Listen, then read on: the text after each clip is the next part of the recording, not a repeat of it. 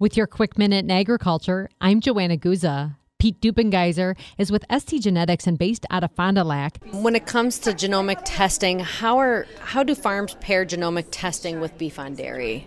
We have some really good dairies that are genomic testing all their females and then selecting whether whether it's by a combined fat and protein cutoff, a net merit cutoff, or some uh, combination of both, and saying, okay, I need to make so many females for my dairy, and we help them come up with that number based on the number of cows they have or their growth decisions or whatever it is. And then we can tailor that program to say, we're going to draw a hard line. This is our best genetic females. We're going to mate them to the best genetic males, and we're only going to make the next generation from them.